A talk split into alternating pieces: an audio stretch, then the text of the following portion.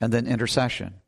God, I've got a friend, family members that are going through a difficult time right now. Would you please comfort and encourage them? Then the second half of verse 3 He leads me in paths of righteousness for his name's sake. You could begin with praise. God, I praise you that you are perfectly righteous. So here again, I'm thinking of God's character. God, compared to you, I am very flawed and sinful, and yet you still love me. God, I am amazed at your love, but at the same time, I realize in an ocean, I'm seeing about this much. I'm just only recognizing the littlest bit of how wonderful you are. I know you're great. Lord, thank you that you declare me righteous by crediting to me Jesus' perfect obedience and his substitutionary punishment in my place. Thank you that you are working in my life to grow me in righteousness in my thinking, my words, and my actions. And so here, what I'm doing is I'm now thinking the word righteousness is what kind of stuck in my head. And I was thinking, okay, what other verses tell me about how I become righteous? I'm not right with God on my own.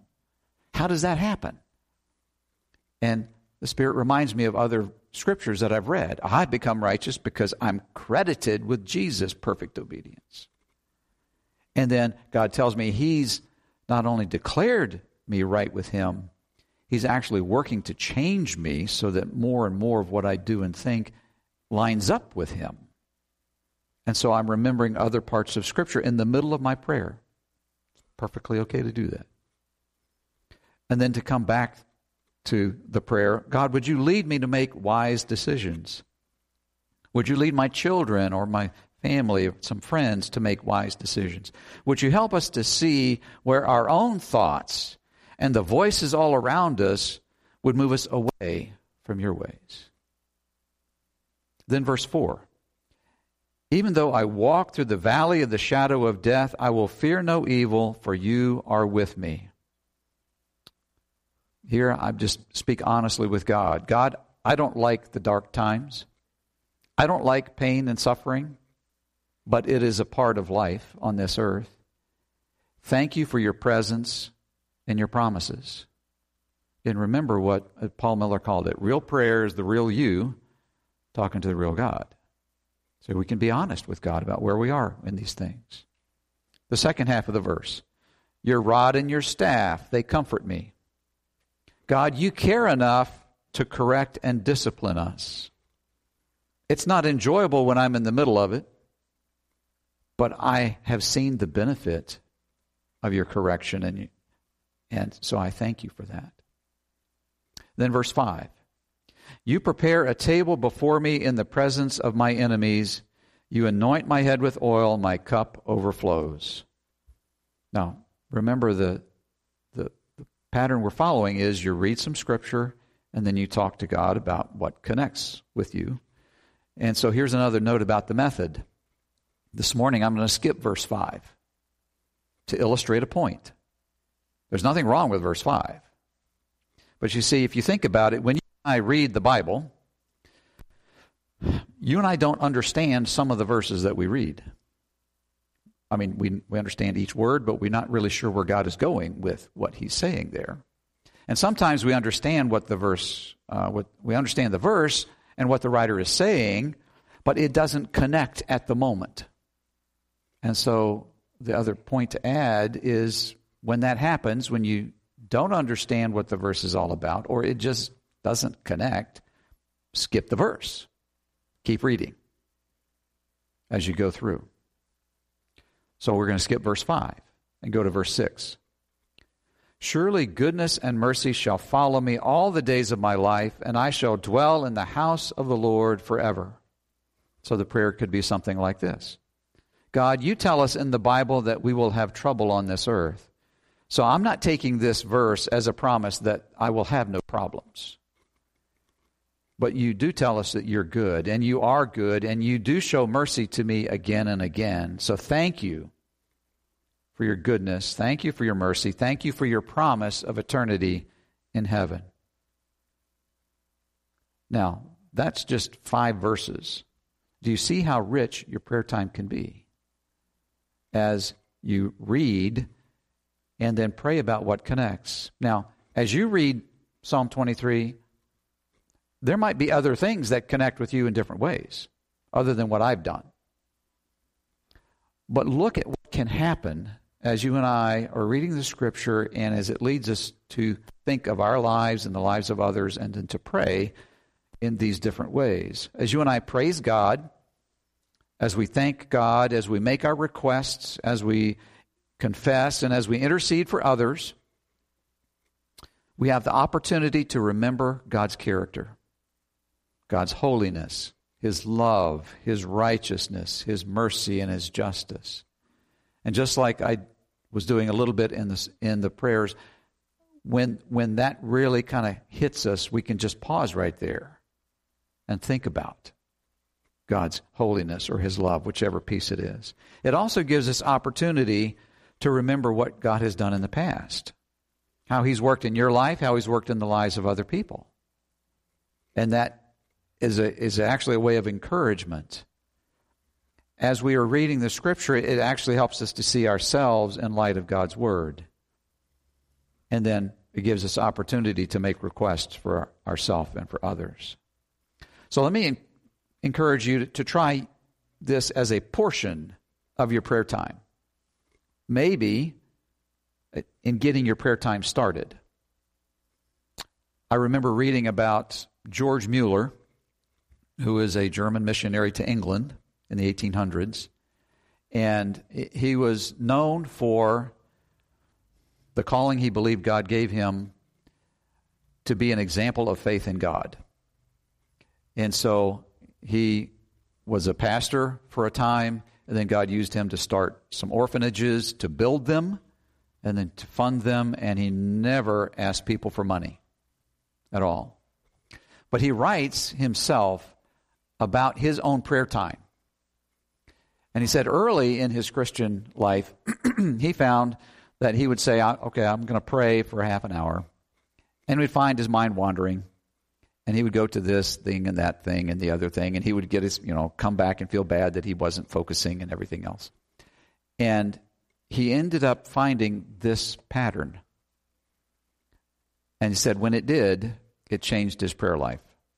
It became so much richer because he didn't have to worry about his mind wandering it was okay he's reading through the verses as he's reading through the bible and it connects with something maybe the orphanage, maybe a family that he had been pastoring, some other situation, and he'd pray.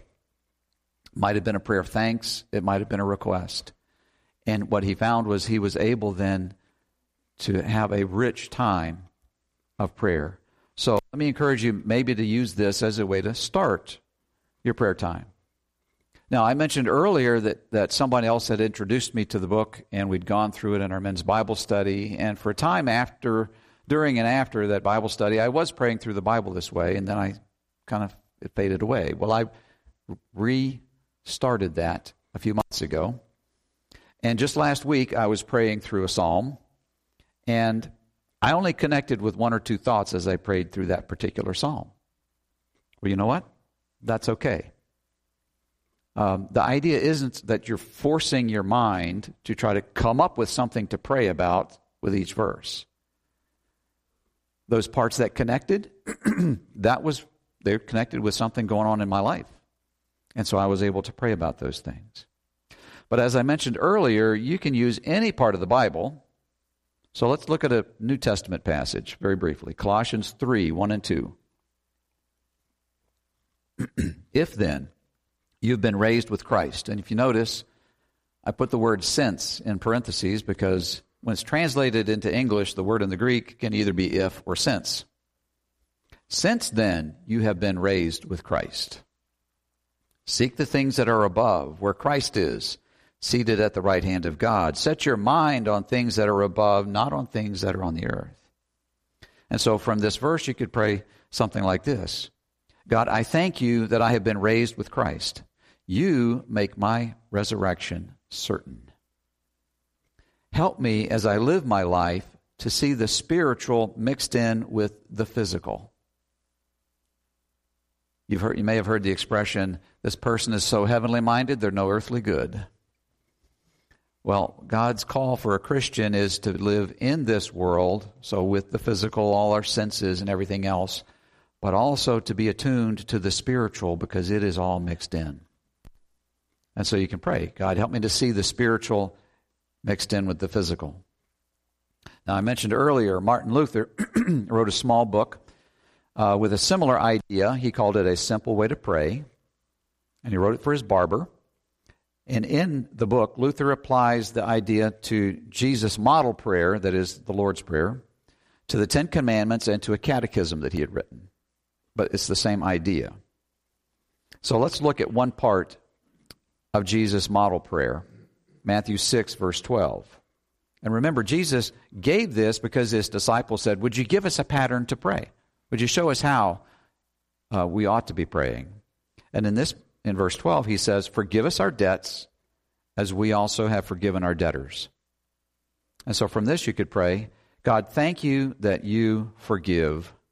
You have done everything needed in Jesus to forgive us.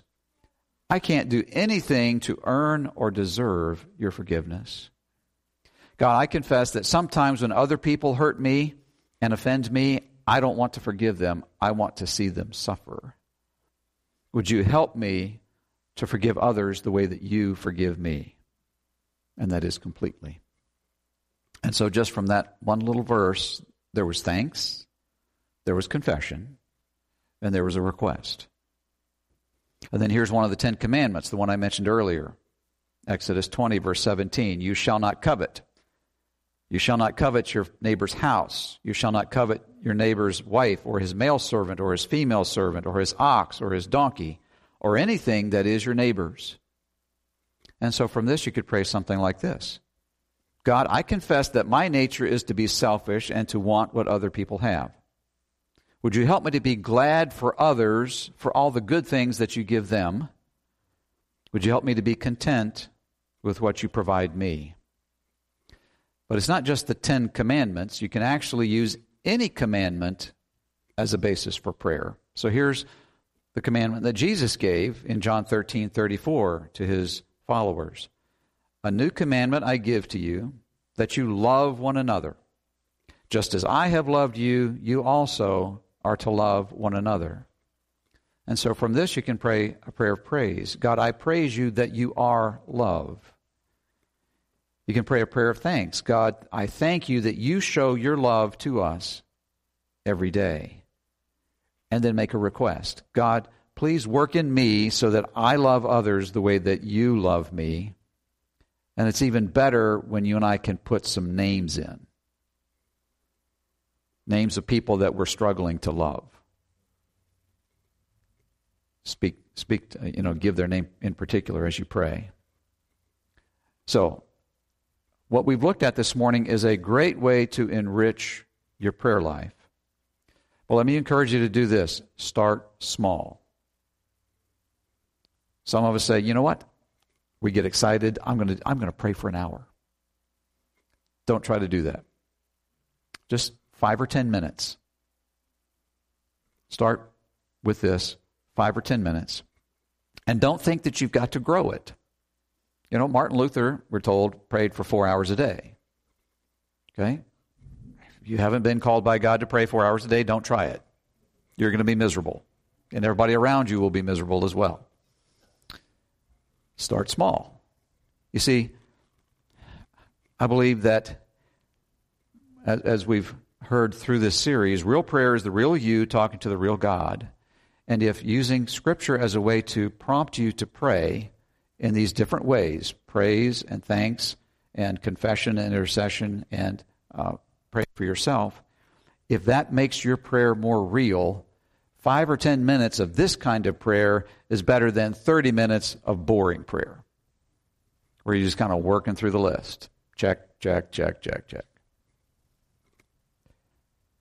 my, my desire has been for this whole year and with the other parts of this series and this particular series that you and I will grow to enjoy prayer more as we engage in the prayer more. And the result is we'll probably end up praying more. Not necessarily at one time, but through the day. And that's what I believe God wants us to do. Because He called us not to a theological course of understanding, He called us to a relationship. And when we're praying, we're talking to Him. Let's close. Lord, thank you. Thank you for all the different ways that you initiate and turn and you act first. Lord, thank you that you are beautiful and wonderful. And Lord, we ask that you would draw us to you, that you would use this way of praying and the other things that we've talked about in the series to enrich our prayer so that we do pray more and we're more honest and open as we pray, and we are looking not just to ourselves and not just to the people around us, but even praying as you taught your disciples to pray for your kingdom, for other people, like the international students that you bring here to the United States, and many, many others, the people in our neighborhood around us. Lord, thank you for involving us in your work through prayer. Pray this in Jesus' name. Amen. Let's close with a song. I'll invite you all to stand.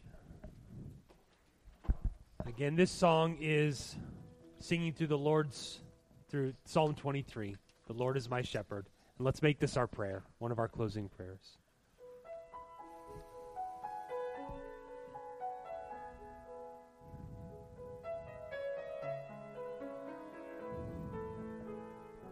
The depths of your grace, who can measure? The depths of your grace, who can measure? You fully supply all I need. You restore my weary soul again and again, and lead me in your righteousness and peace. You're with me through every dark valley. There's nothing that I have to fear. You are there to comfort me again and again, protecting me, assuring me you're near. The Lord is, the Lord is my shepherd. The Lord is, the Lord is my shepherd. I shall not want. You gave your own life. You gave your own life for my ransom. So I could rejoice at your side. You have shown your faithfulness again and again. There's nothing good that you will not provide. The Lord is, the Lord is my shepherd. The Lord is, the Lord is my shepherd. I shall not want. I will dwell. I will dwell in your house all the days of my life. I will dwell your house all the days of my life. Let's sing that again. I will dwell.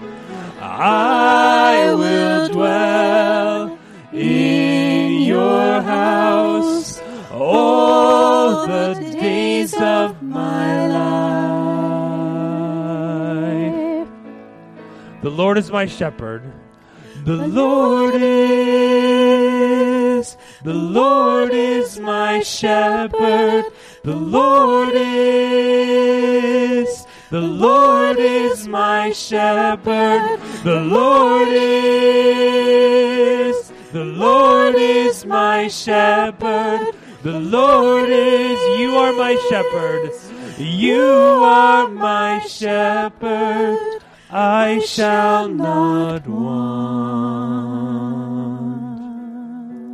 Amen. Please be seated.